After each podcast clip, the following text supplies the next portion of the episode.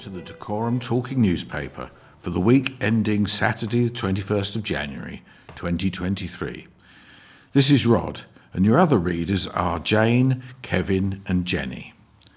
The editor this week is Kevin, our technician this week is Joe. This week is Team 2. Most of our news items are taken from the Hemel Hempstead, Berkhamsted and Tring Gazette and Express newspaper.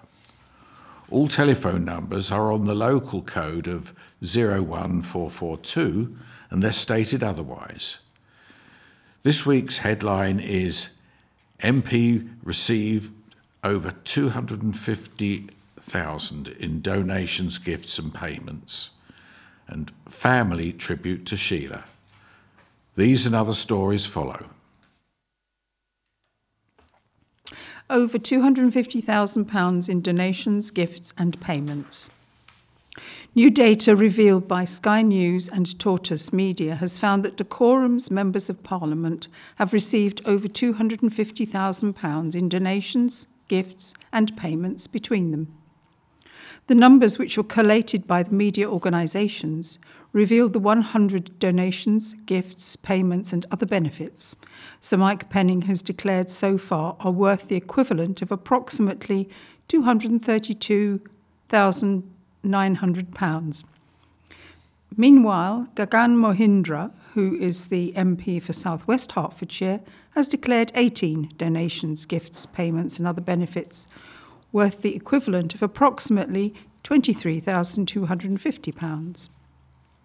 Sir Mike Penning said all donations and external paid work are perfectly legitimate and declared in accordance with parliamentary requirements. This data has revealed that aside from his role as an MP, Sir Mike Penning has three other second jobs. He works for CBD firm Tenacious Holdings Limited, Law Abroad, and JT Consultancy. The largest single item Sir Mike declared was a donation worth £35,000 from JT Consultancy, while the smallest was £50 in secondary earnings from Yonder, formerly Populus, which is a business management consultant.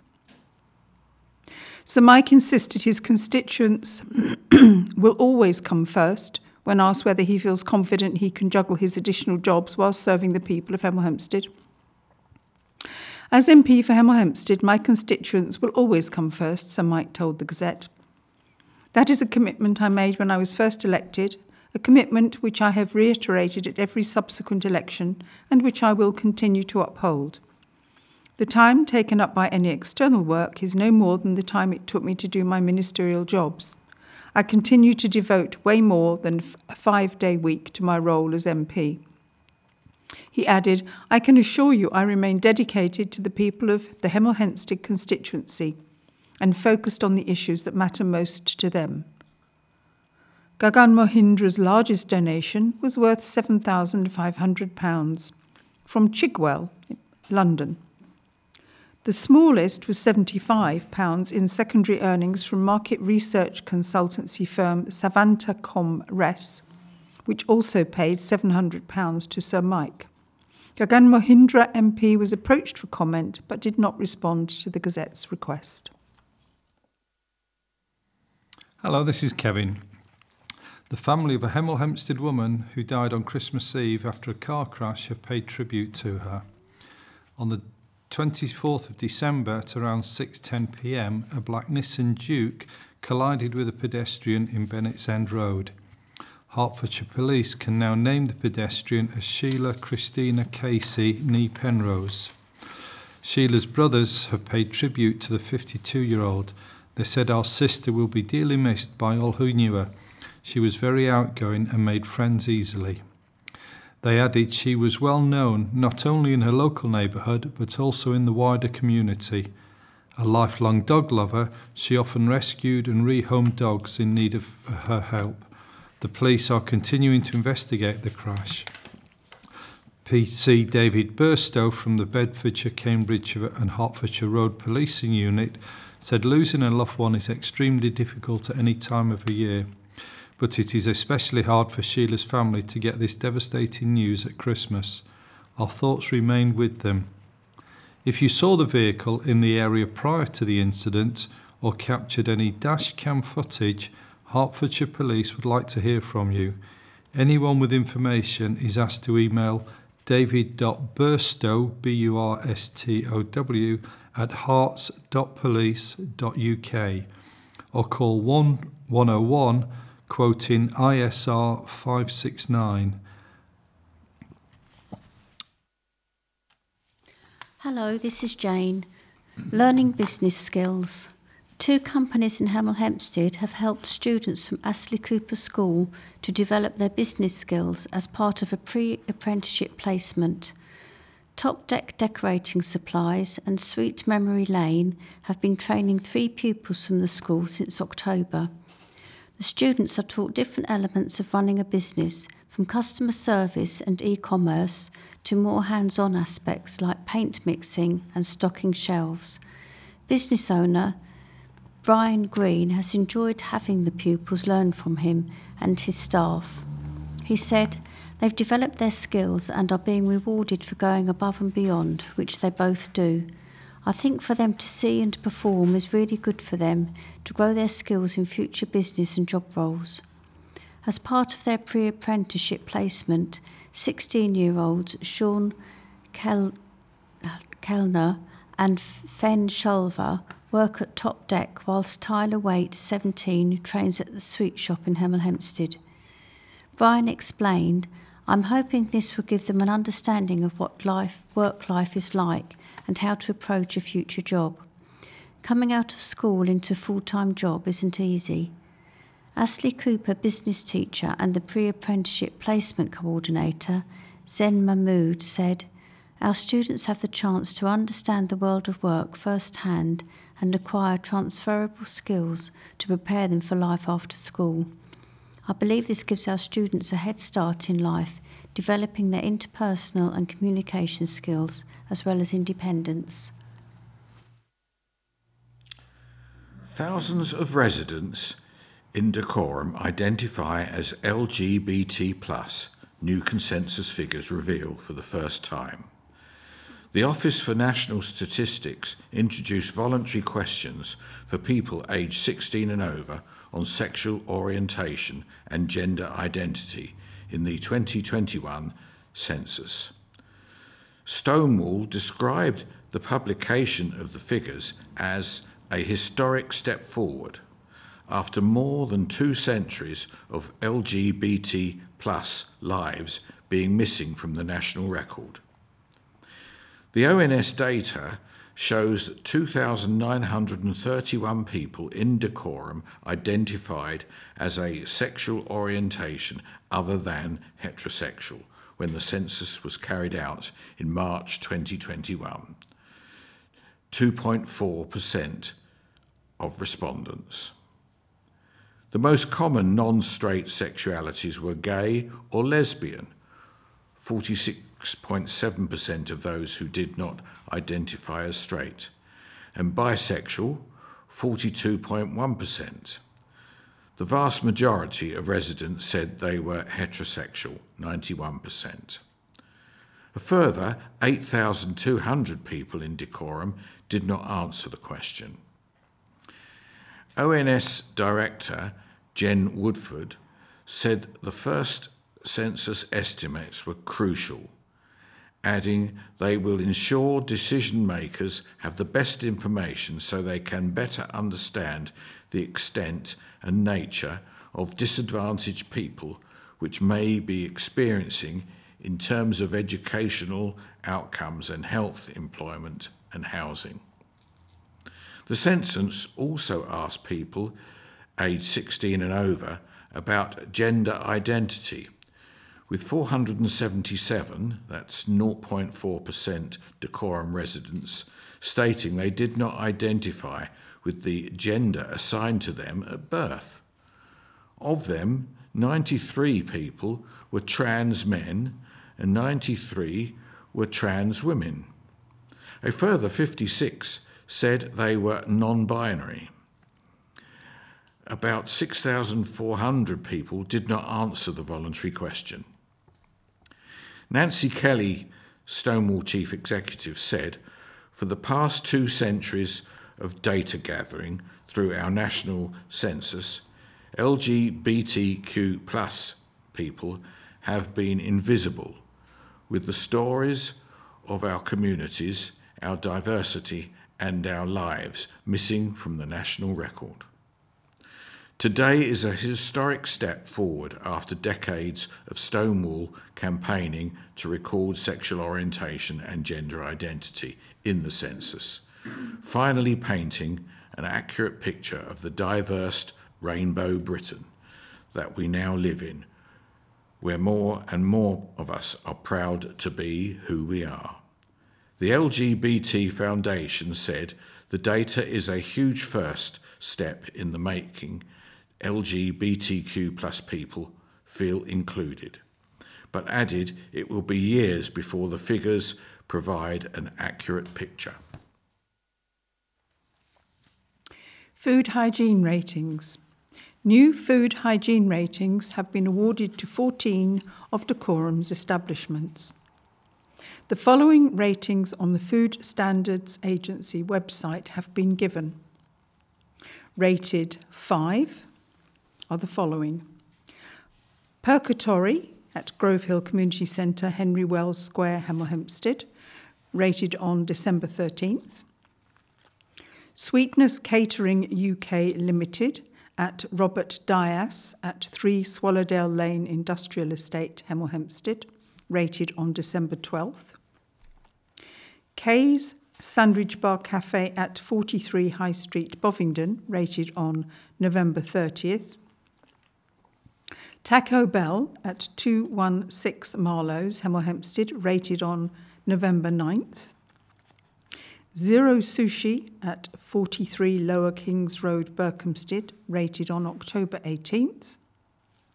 Berkhamsted and Hemel Hempstead Sports and Hockey Club at Berkhamsted Hockey Club, Tring, rated on January 7th. Warner Chicken at 21 Marlowes, Hemel Hempstead, rated on November 17th. The following have been rated 4. Tarbouche Tring at 50 High Street Tring, rated on November 9th. Flavour 38 at 38 Long Chaulden, Hemel Hempstead, rated on November 23rd. St Martha's lunches at St Martha's Church, at St Martha's Church, Park Road, Tring, rated on September 6th. The Black Horse at 26 Frogmore Street, Tring, rated on December 9th. Romino's Pizza at 26 The Square, Hemel Hempstead, rated on November 16th. The following have been rated 3. Wakusai at 119 to 121 Marlowes, Hemel Hempstead, rated on December 13th. The Castle at the Castle Inn, Park Road, Tring, rated on December 9th. Choose your favourite exhibit. What do a stuffed Glis, Kodak Colorkin toy, and a 760 year old religious decree have in common? They are all items from Dacorum that could be named as Hertfordshire Association of Museums Museum Object of the Year 2023. The association has opened voting for this year's awards and features three items from the borough. From Tring Natural History Museum is the Glis Glis, also known as European Edible Dormouse. The stuffed rodent raises awareness of the impact the introduction of species can have on local biodiversity. The population in the UK was established in 1902 when the animals escaped from Rothschild's collection at Tring. Kodak's promotional toy, Click the Kodak Colorkin, is Dacorum Heritage Trust entry. Hemel Hempstead's connection to the film brand once def- defined the area and frequently refer- referred to as Kodak Town. In 1956, Kodak chose the site in Maylands Avenue for its photo processing factory. In 1990, the first series of Colorkins came to the UK. A decree from the 13th century, Flamstead is Hertfordshire Archives and Local Studies item of the year. A papal bull with bulla was issued by Pope Urban IV on September the 22nd, 1263, to the prioress and nuns of the Priory of St Giles in the Wood in Flamstead. This object has been in the archive since 1936. Other items from around the county include a giant toe, a doll's house chamber pot, Watford FC mobile phone, a knife and fork set from D- with deer legs for, for hand sorry, with deer legs for handles and a boycott of circus posters. Check led to prison. A drug dealer from Hemel Hempstead has been jailed for three years after being caught by Hertfordshire police who responded to a concerned report for his welfare. Callum Reid, 23, from Jennings Way, was sentenced on January the 5th at Luton Crown Court after pleading guilty to charges of possession of cocaine with intent to supply, possession of cannabis, and two t- charges of assaulting an emergency worker.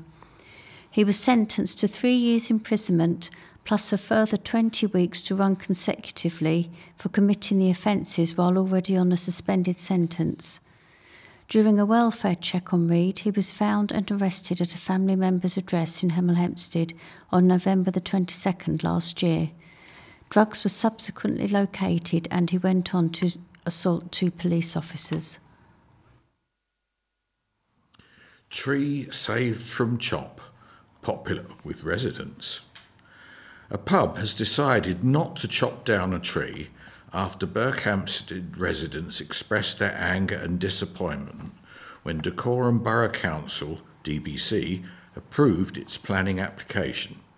The Crystal Palace pub in Station Road had submitted plans to fell the poplar. Clive Chesser, CEO of Punch Pubs, which owns the pub with Big Smoke Brew Company, has sent a letter to nearby residents explaining the decision to keep the tree.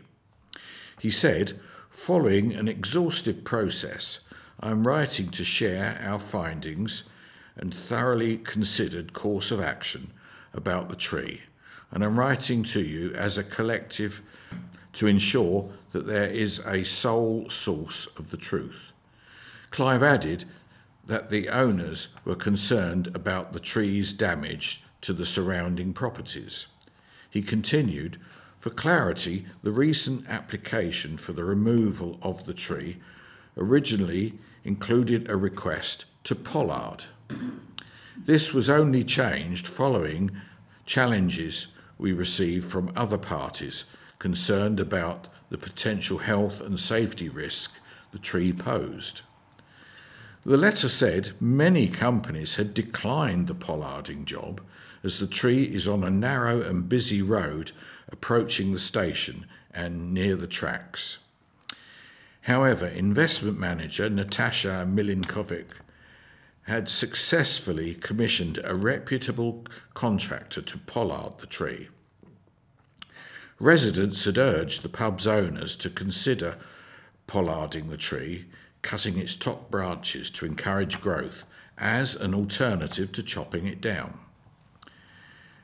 Maggie Procopi from Berkhamsted Environmental Concern Group had set up a petition to save the tree.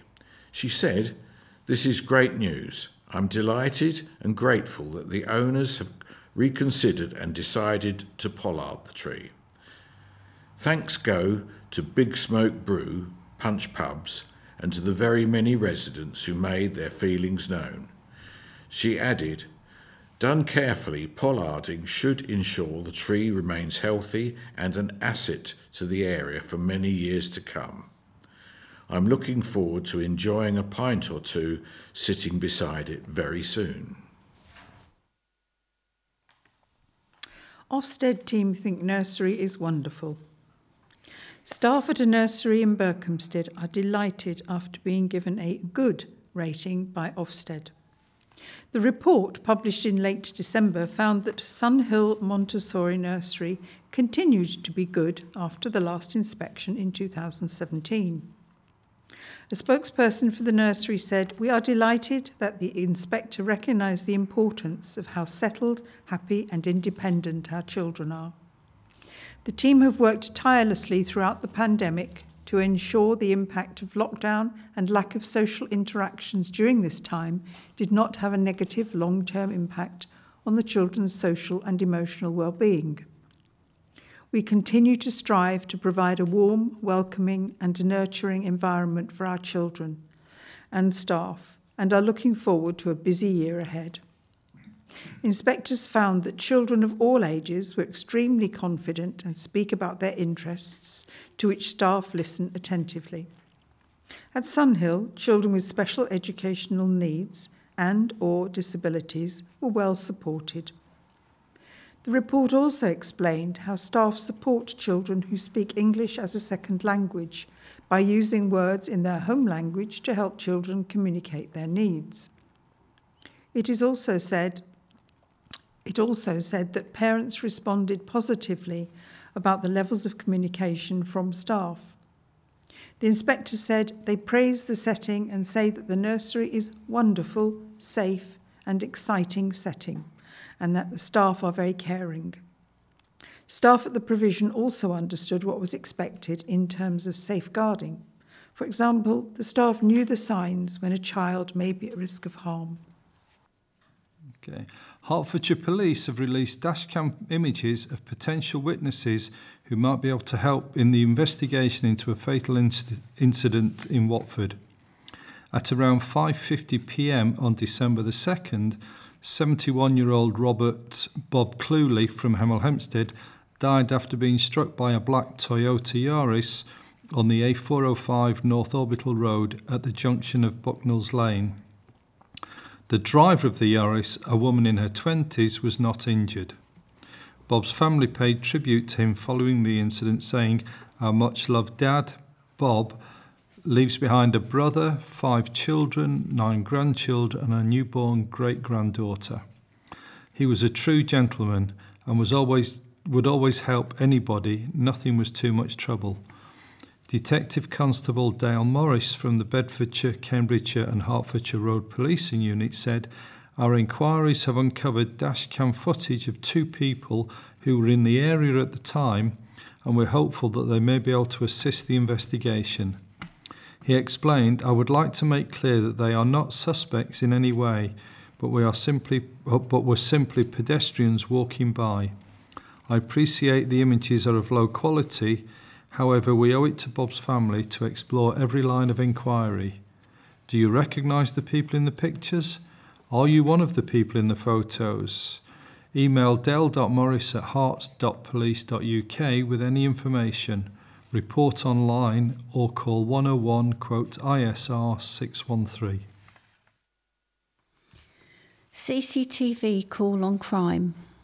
Hertfordshire Police is urging people in Dacorum to join 5,000 other residents who have signed up for CCTV Watch. The initiative runs alongside Neighbourhood Watch, which uses the award winning OWL online watch link those who sign up could be contacted by the police to help them with their inquiries into local crime.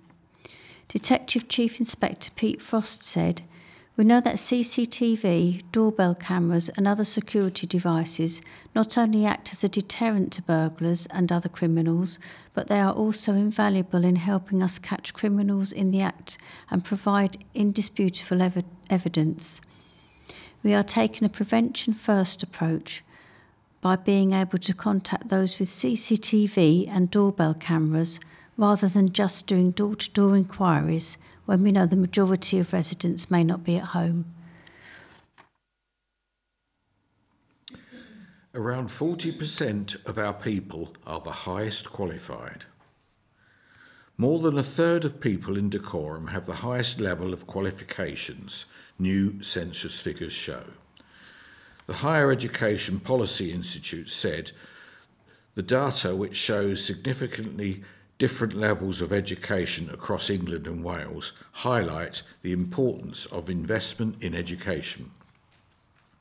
Office for National Statistics figures show that when the most recent census was carried out in March 2021, 37.8% of people in Dacorum had a level 4 or higher qualification, such as a degree, postgraduate qualification, higher national certificate or diploma. At the other end of the scale, 14.7% said they had no qualification in 2021, below the national level of 18.2%. Census Deputy Director John Roth Smith said the data shows London came out on top with the highest proportion of people with a level 4 or above qualification. Nearly half the capital's residents hold a higher level certificate or degree. Nearly half the capital's residents hold a higher level certificate or degree. The region with the lowest proportion of people with level 4 or above qualifications was the North East, with the East Midlands at a similar level, while the region with the highest proportion of people with no qualifications was the West Midlands, around one in five adults, Mr. Rothsmith added. Nick Hillman, director of the Higher Education Policy Institute think tank, said the numbers are stark. While they show how amazingly well educated Londoners are relative to other areas, they also highlight the importance of education in true levelling up. London does well, partly because people move there, but also because the education system in the capital is very good, thanks to conscious decisions by policymakers over many years. If other areas are to compete with London, they need similar levels of investment and commitment. How the cost of basic foods has soared in six months. To many, it seems like the perfect storm as inflation remains high Many countries are still suffering the effects of COVID, and the war between Russia and Ukraine rages, driving food prices up. On the domestic front, leading supermarket chains are also feeling the pinch and passing on inflated prices to consumers. In the last six months, the largest price hikes appear to be on potatoes, two and a half kilo bag, up in price to between 40p and 60p. Semi skimmed milk, 4 pints, up by 40p in many supermarkets. Butter up by 70p in some supermarkets. Eggs rising rapidly in price, and olive oil also suffering a huge price hike, which in some cases has almost doubled in price. Retailers are also pushing up the cost of their cheapest food items as the cost of living crisis bites the UK. UK inflation ran at 10.7% in November, and energy bills remained sky high as temperatures plummeted. Latest Consumer Prices Index figures from the Nas- Office for National Statistics showed food prices continued to be a pressure point for household budgets. Data re- released for November showed prices were 16.6% higher on average compared to November 2021. That was up from 16.5% in October, despite overall inflation falling by 4 percentage points from 11.1%. Low fat milk prices were up 45.3% in November 2022 compared to November 2021. Pasta products and couscous prices were up by 36.8%, whole milk prices having risen by 33.9%, margarine and other vegetable fats cost 33.9% more, flours and other cereal prices, excluding breakfast cereals, are up by 30.1%. Offal prices, such as for black pudding and liver, increasing by 29.9%. And continuing that story, in addition, the price of butter has gone up 28.4%, cheese and curd prices have risen by 28.3%, while prices for frozen vegetables are up 28.3% too. This does not include frozen potato or tuber products. The price of sauces, condiments, spices, salt, and herbs have risen by 27.2%, while the price of olive oil has gone up 25.2%. In further price hikes, eggs have risen 23.5%. Other meat preparations that include prepared meat based items such as pies, pate, and canned meat are all up 22.9%. Prices for dried or preserved and processed vegetables, such as tinned vegetables, have risen 22.9%. Mineral and spring water prices have increased by up to 22.9% too, and prices of jams, marmalade, and honey are 21.1% higher. Further food price rise misery includes the price of sugar, which has risen by 20%, bread prices up 20%, prices for ready made meals up by 20%, as well as poultry prices up 19.7%. Food prices on our supermarket shelves are increasing at a rapid rate, with the egg prices one of the items seeing the biggest hike. With some supermarkets rationing eggs and reports of certain brands rising up by 50% due to avian flu, energy costs, and supply chain issues, brand new data reveals the true rise in egg prices for all sizes of egg and packaging. The data reveals that a box of six medium eggs has risen the fastest and that consumers can find the best value in buying larger sized eggs. Experts from price intelligence company Skuudle have revealed new data which tracks the rising cost of eggs over the past five months. A box of six medium eggs has risen by 14%, while the same number of very large eggs has risen by only 5%, according to the data. In the comprehensive analysis of the rise of price of eggs in the UK, 120 products sold across the seven major supermarkets have been forensically tracked over a five month period up until December the 5th, 2022. With fresh food price inflation rising to 14.3% for the 12 months until November 2022, the price of a box of six medium eggs has risen by this figure in just the last five months. Avian flu has disrupted the supply chain of some egg ranges, tightening supply of the most popular products and pushing the prices up of six of sizes most in demand but savvy consumers can find better value on the shelves if they look for a box of six very large eggs rather than smaller sizes. Historic pub closing for good.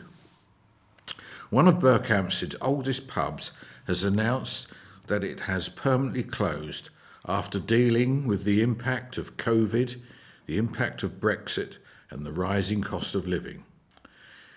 The Lamb on Berkhamsted High Street reopened in 2019 after being closed for 15 months for a £380,000 refurbishment.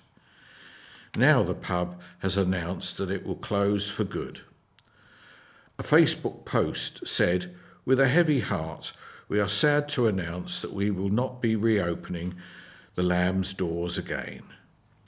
With the compound impact of COVID, Brexit, and rising cost of living, we can no longer continue to trade and have decided to move on. Co owner Alex Legret said the debt of COVID, the rising cost of living, the trouble with suppliers due to Brexit, we've been crunched from every angle, with the bills, the cost of staff going up in April, and there's just nothing left in it anymore. So we're struggling to find a reason to be running a business when, as owners, we're just working for nothing now and can't even pay ourselves. When asked how it feels to have to close the Lamb's doors for good, he said, I'm actually relieved, to be honest. It's a shame that we've got to leave it behind, but there's quite a bit of interest actually in people taking it on. The pub thanked its customers and staff who'd have worked for them for over the last three years. Obituaries and family announcements. Betty Agamba, previously Isaacs, sadly passed away on 3rd January, aged 95. Funeral service will be held on 6th February at Burton Crematorium at 11 o'clock. Arthur William, known as Bill Perriam, passed away peacefully on 31st December, aged 92. Funeral service will be at Amersham Crematorium, with details from the family. John Sidney Dyke, funeral service on Monday 13th February at 11:30 a.m. Milton Chapel Chilterns crematorium. Daphne Patricia Spencer, funeral service Friday 27th January at 10 a.m. at Herts Crematorium, North Chapel. Daff Francis Stanbridge, funeral service at St John the Evangelist Bourne, End on Wednesday 25th January at 11:30 a.m. Kathleen Marion Farr, funeral service Wednesday 1st February 12:20 at West Herts Crematorium. Alan David Wingfield, funeral at West Herts Crematorium on Thursday 26th January at 1440. David Edward King, funeral Thursday 26th January at 1540 at West Herts Crematorium, South Chapel. May they all rest in peace. Hemel Hempstead's newest crematorium will open in the spring this year, according to an update from Watford Borough Council.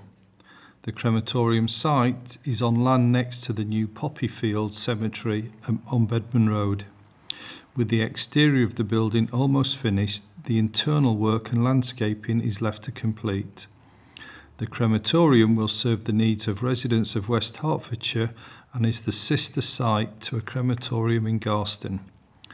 Crematorium is being delivered by the West Herts Crematorium Joint Committee, including representatives from Watford, Three Rivers, and St. Al-. Albans, Hertsmere, and Dacorum councils. David Major, chair of the West Herts Crematorium Joint Committee, said the facilities will be will be a valuable addition to the community, offering a beautiful and peaceful place. Think of loved ones and plan for the future. Being prepared for your own death is an essential part of life. Here are five s- simple steps to take. Number one, think about your funeral. The first step is helping your family and also ensuring your wishes for your f- funeral are followed. It is to write them down, said Executive Director of Red Apple Law, Angie Wilson. It may be easier to start by thinking about what you don't want, as this provides reassurance to your loved ones that they won't choose something you wouldn't have wanted. Then think about what you would like flowers or donations to a charity, perhaps. What kind of service? Talk through the individual parts of the ceremony with your loved ones. Don't forget about the music you would like played. Number two, start saving now. Dying is actually a fairly expensive business, says Angie, and even the most simpler funerals can cost thousands of pounds. So, what can you do about this? The short answer is not much, but you can be aware of it and start planning now.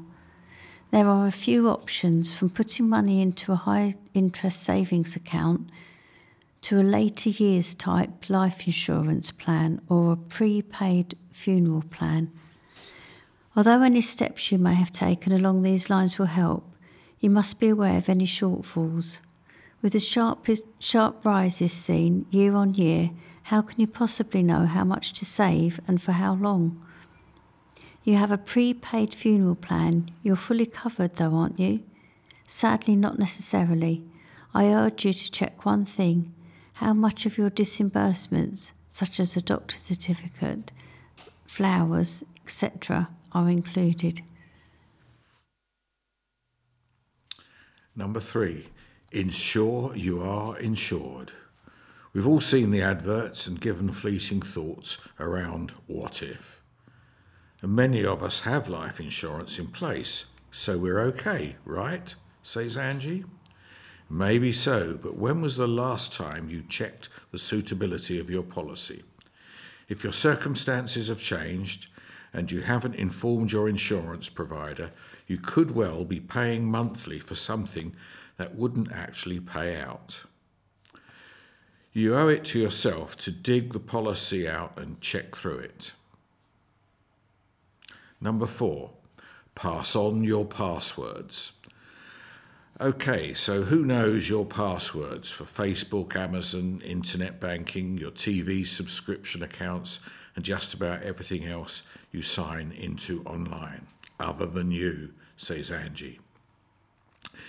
In order to work towards your hard earned cash not becoming part of a forgotten account, what can you do?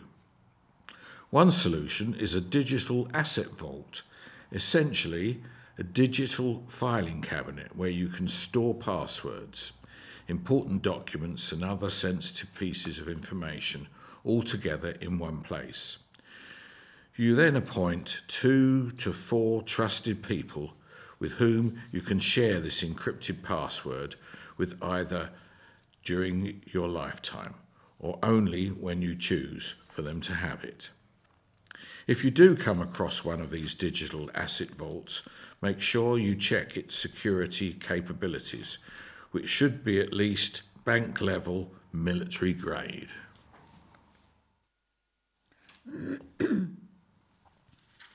Uh, number five, where there's a will.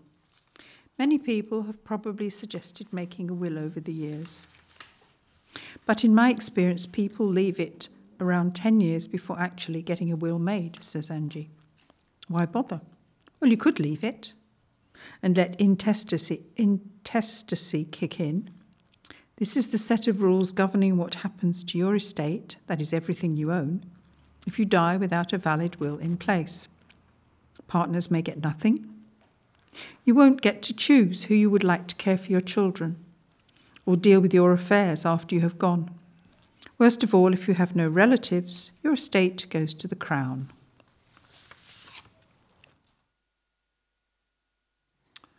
On a lighter note, now we've got Life on Tap, the weekly take on life with Blaze Tap. This week, we are told, is the grimmest of the year, a time when we realise that every last piece of chocolate in the house has finally been eaten and that we will, in more ways than one, be paying for the festive fun until the summer. Even if you are unmoved by the PR driven Blue Monday narrative, lousy weather, dark long nights mean that many of us have sought a variety of ways to avoid the seasonal gloom.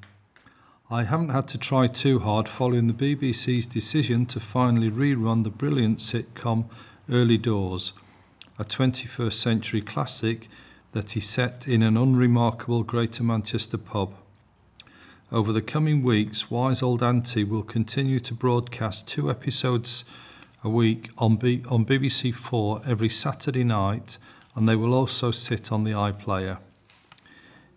Even though I was a fan of the show the first time round 20 years ago, its long overdue in reintroduction to British culture has brought some welcome sunshine to the tap house this week.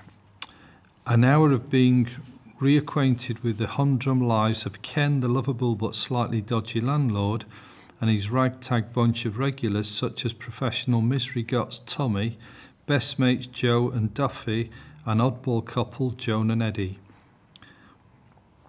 It elicited some great belly laughs and broad smiles after a particularly tricky day. In my opinion, I can't think of a series funnier than this one in the last two decades, and I implore everybody that hasn't seen it before to seek it out because each episode is 30 beautifully crafted minutes of gentle yet side splitting comedy. For its relatively small but fiercely loyal army of fans, Early Doors has long been regarded as the most underrated of television comedies, with its appeal coming from the fact that crooked coppers aside, we instantly recognise the characters from the show. Anybody who has ever stepped foot in a local will relate with being bored, be bored to tears by inane chat about roadworks and temporary lights, even if they're not necessarily on Bordeaux Lane. They will also have encountered more than one curmudgeonly old timer who nurses his pint for hours on end and consistently refuses well meaning offers of a drink from fellow regulars for fear of being drawn into a needlessly expensive round scenario. I frequently sorry, I've frequented numerous boozers where long standing regulars have been honoured with a plaque next to their space and woe betide anybody who dares to sit there. I can recall an uncomfortable standoff in a regular haunt of mine between a local of 50 years who quite literally stood on the heels of an unsuspecting visitor who was perched on his stool until he was convinced to move by the, by the embarrassed governor. Although I still get out for the occasional pint or three, I'm not particularly loyal punter and haven't found somewhere as welcome as the programme's fictional pub The Grapes, or for that matter, a couple of cosy hostelries that I used to frequent in my 20s. What I miss most is the banter. The only time that word should be uttered is when it is used to describe the chat between locals in their public house of choice. Back in the late 90s, at least three times a week, I would visit my rural local, and even if I ventured in on my own, I would be engaged in conversation within, the, within seconds of walking through the door.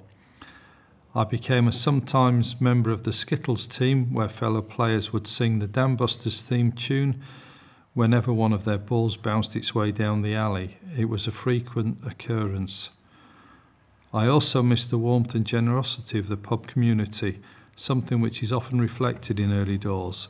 Although I've yet discovered a pub I can call my local, I'm certainly there. I'm certain there are still many such places up and down the country, despite the very challenges, the very many challenges landlords and owners face. Cat needs a home. Handsome, friendly boy Sam is looking for his forever home. He excels in rubs, leg rubs, and nudges, and the auto purrs begin and don't really stop. Sam loves to settle next to you and have a good need of a soft throw or on a lap. Quick tap on the sofa and he settles with you, purring away. He also loves rolling around and will settle his head on your feet, especially if you have cosy slippers on, but socks work well too. Teaser sticks and soft balls are a favourite for playing too. Sam is calm and quiet, thrives on love, and needs an environment that will give him plenty of assurance that he can relax and be himself. He will be happier in a quieter home with no other pets and children over 14. He would love a garden to strolling after his extended settling in period away from main roads or through roads. If you would be interested in, in rehoming Sam, please contact 03453 711 851 or look on www.cats.org.uk. What's on the week ahead? Comedy. Harry Hill, Pedigree Fun, Aylesbury Waterside Theatre, January 20th. Harry is back with what he promises are brand new, amazing jokes in a show described as an all singing, all dancing, one man spectacular. Audience will meet Harry's new baby elephant, Sarah, and Ian the information worm. Visit atgtickets.com forward slash Aylesbury to book. Screaming Blue Murder Comedy Club, Old Town Hall, Hemel Hempstead, January 23rd. The Old Town Hall's resident monthly comedy club returns. Adam Bloom and Abi Carter Simpson perform with Bennet Arron as compare. Visit oldtownhall.co.uk to book. Music. Message in a Bottle, Grove Theatre, Dunstable, January the 21st. Relive the sound of the police and frontman Sting with this tribute act. Message in a Bottle perform the police's greatest hits, including Every Breath You Take, Roxanne, Message in a Bottle, and So Lonely. Visit grovetheatre.co.uk to book. Queen Rhapsody, Watford Palace Theatre, January 21st. Queen Rhapsody promises the ultimate live concert experience, aiming to recreate the energy, showmanship, and emotion of a classic Queen concert. Formed in 1971, Queen signed their first record deal in 1973, released their debut album the same year, and by the spring of 1976 had four albums in the UK top 20. World domination soon followed, and one of the greatest and most enduring rock bands still resonate with audiences today, particularly after the biopic of the late Freddie Mercury, which won Rami Malek an Oscar for the lead role. Expect hits including Another One Bites the Dust, Killer Queen, Love of My Life, The Show Must Go On, Don't Stop Me Now, and Crazy Little Thing Called Love. Visit watfordpalacetheatre.co.uk to book. And if you fancy some ballet, Matthew Bourne's Sleeping Beauty is at Milton Keynes Theatre January the 17th to the 21st. Matthew Bourne's Sleeping Beauty reawakens, celebrating 10 years since its premiere at Sadler's Wells, when it became the fastest selling production in the company's history. Enter a wondrous world of magical fairies and vampires where the timeless tale of good versus evil is turned upside down creating a supernatural love story that even the passage of time itself can't hinder. Visit atg.com sorry, visit atgtickets.com forward slash Milton Keynes to book or for more information. Movies at home. Triple Nine, 2016, Saturday, Channel 4, 11.05 pm. Venomous Russian mole Irina Vlaslov puts the squeeze on private security contractor Michael Belmont and his team of dirty cops and special ops veterans. Michael fathered a child with Irina's sister, Elena, and is beholden to the Vlaslovs if he wants to access his boy. Irina insists that Michael and his accomplices pull off the heist of valuable computer files from a safe house.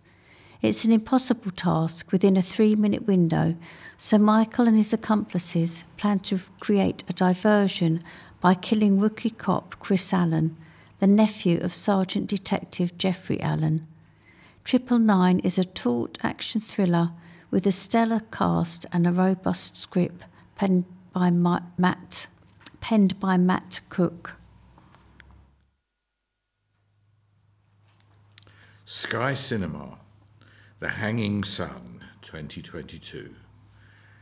Saturday 10:50 a.m. and 8 p.m.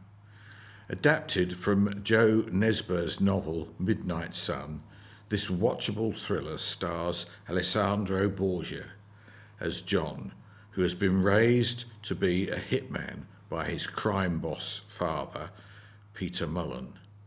However, he turns his back on killing and heads to the far north eventually arriving in an isolated village where the sun never sets and the community is largely made of strict religious conformists. There, John befriends Leah, Jessica Brown Findlay, and her son Caleb, Raphael Vicus. But their relationship is threatened by her abusive husband and his twin brother, a dual role for Sam Spruell and John's own family who want him back.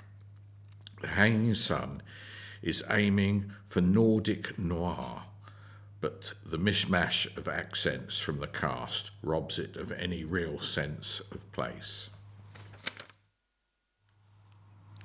Disney Plus. Extraordinary. You can run, but you can't hide, from Siobhan McSweeney at the moment.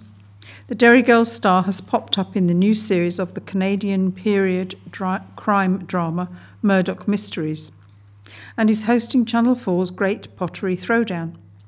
She also pops up among the cast of this promising superhero sitcom, one of the first British series to be produced by Disney Plus. Máiréad Tyler takes the lead role of Jen, who lives in an alternative universe. Prime Video Shotgun Wedding. You may think that shotgun wedding is a rather archaic term to describe the rushed nuptials of those who feel they have to hurry up and tie the knot before the birth of their baby. But when it comes to this romantic action comedy, it has a rather different meaning. Jennifer Lopez and Josh Duhamel head the cast as Darcy and Tom, who are all set to get married in their dream destination, despite both of them having cold feet. Okay. Films at the cinema this week. Empire of Light from the Academy Award winning director and writer Sam Mendes. Empire of Light is an intimate and moving story about love, friendship, and connection, set in a coastal town in southern England against the social turmoil of the early 1980s.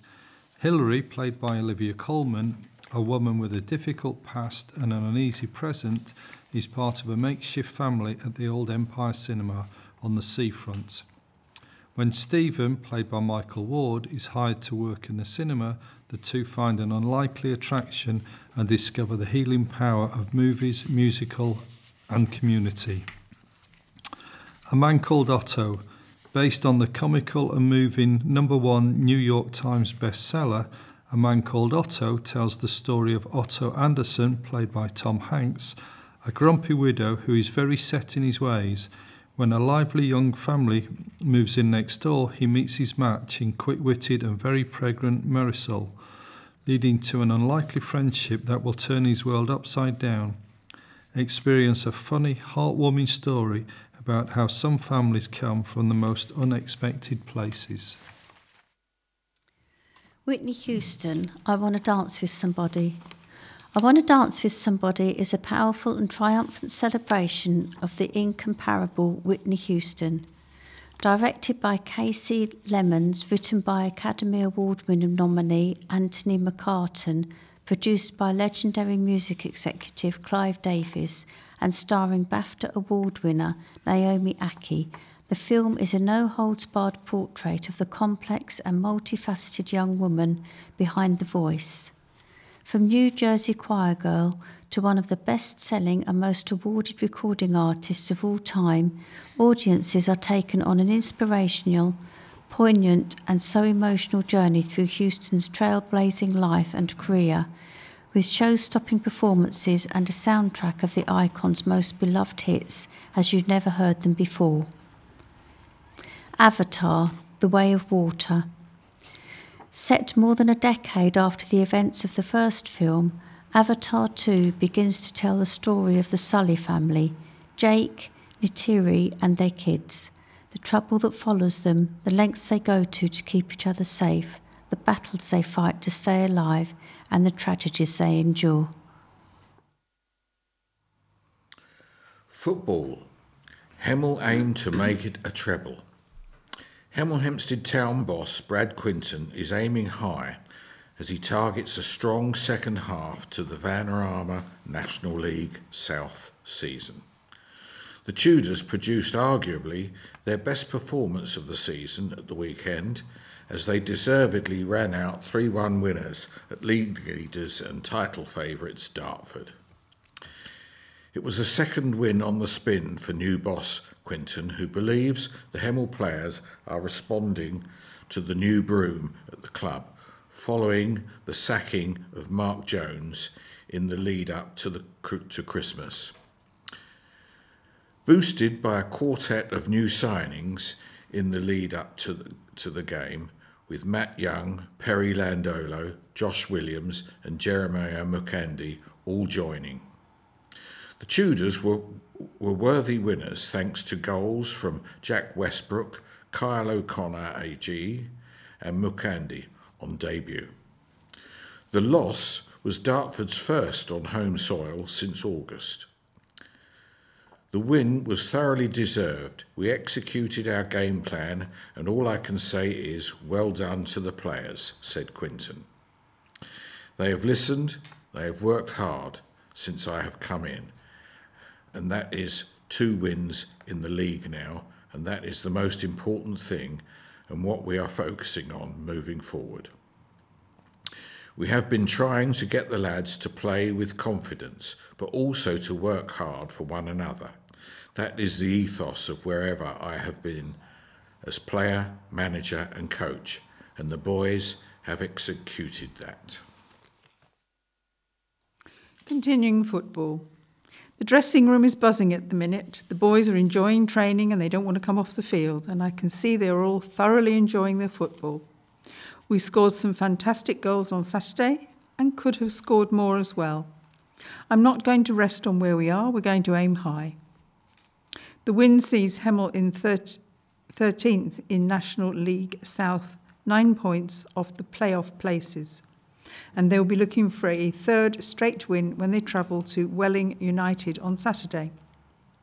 Welling, who were due to play at Chippenham on Tuesday night, went into that game one place and one point below Hemel in the table. On Saturday, they were beaten 4 2 at home by Dulwich and Hamlet.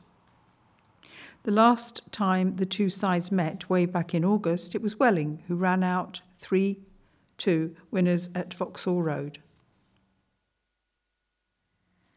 And now to basketball. Hemel Storm maintained their 100% start to the NBL Division 1 campaign with an emphatic 131 to 93 win at mid-table Bradford Dragons. It is now 11 wins out of 11 for table topper Storm, with the wind setting them up perfectly for this Sunday's National Cup final clash with Derby Trailblazers at the National Performance Centre in Manchester. It was a brilliant attacking performance from Storm, who landed 29 out of 43 three pointer attempts to send their host packing.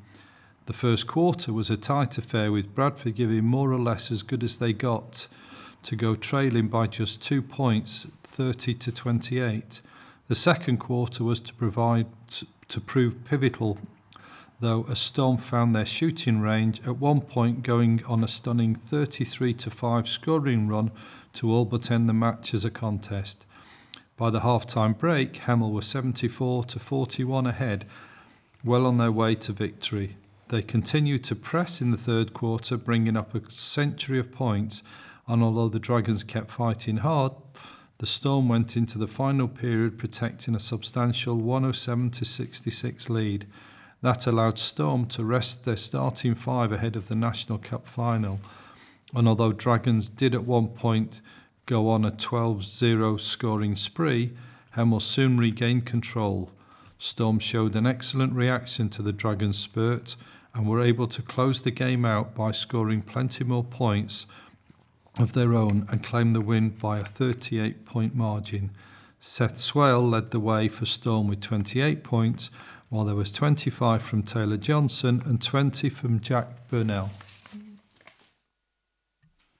And finally, this week in history. January the 18th, 1911, US pilot Eugene Ely in a Curtiss aircraft made the first landing on the deck of a ship the cruiser Pennsylvania moored in San Francisco Bay. On this day last year, 5 million Britons were recruited to join a major health study aiming to predict who will get ill in their later years, even before they show symptoms.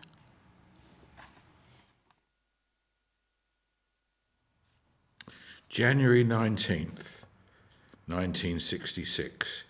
Indira Gandhi became Prime Minister of India following in the footsteps of her father, Jawaharlal Nehru. January the 20th, 1993, William Jefferson Clinton was sworn in as 42nd President of the United States.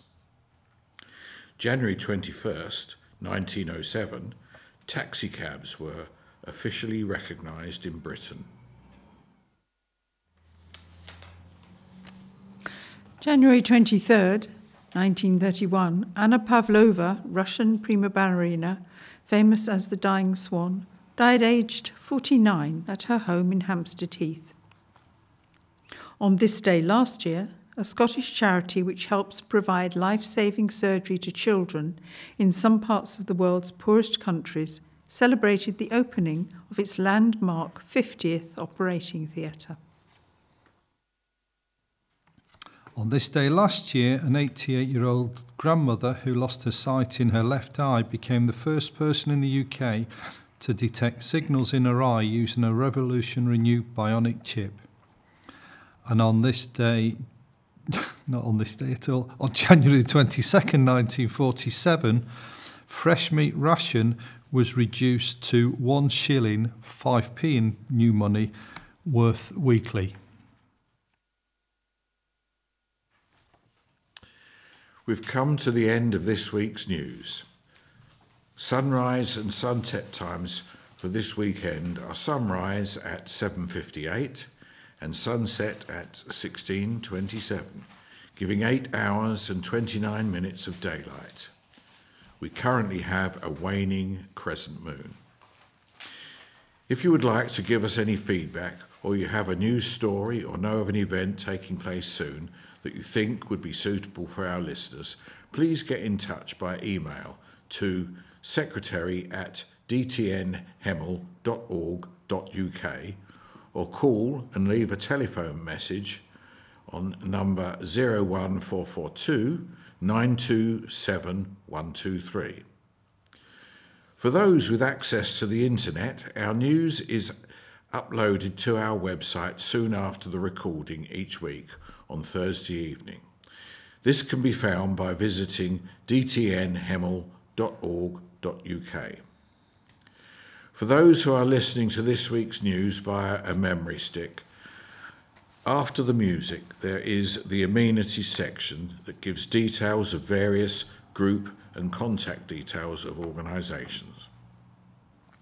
Please remove your memory stick carefully from the player and return it to us in the pouch provided. Seal it up carefully, turn the label over and pass it back to us using any Royal Mail postbox. No stamp is required. Until next time, it's goodbye from all tonight's team.